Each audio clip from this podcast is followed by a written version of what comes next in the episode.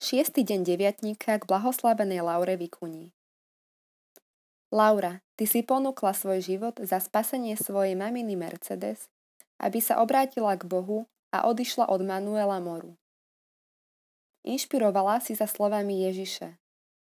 Nik nemá väčšiu lásku ako ten, kto položí svoj život za svojich priateľov. Dnes ťa chceme prosiť o príhovor za lekárov, zdravotníkov, sociálnych pracovníkov a všetkých ľudí, ktorí sa dennodenne obetujú pre druhých a sami seba v čase epidémie vystavujú nebezpečenstvu. Prosíme aj za seba samých, aby sme neváhali poslúžiť druhým, nehľadali výhovorky, ale riadili sa Božím slovom a mali otvorené srdcia pre potreby núdznych. Lockdown bonus k 6. dňu deviatníka. Dnes urobím niečo pre svoje zdravie.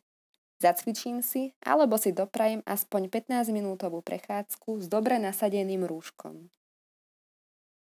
Blahoslavená Laura Vikuňová Cirkev ťa oslavuje ako vzor mladých. Bola si poslušná Svetému Duchu a čerpala si silu z Eucharistie. Vyprozná milosť, o ktorú ťa s dôverou prosíme. Pomôž nám dosiahnuť hlbokú vieru chrániť si čistotu, verne si plniť denné povinnosti, výťaziť nad nástrahami egoizmu a zla.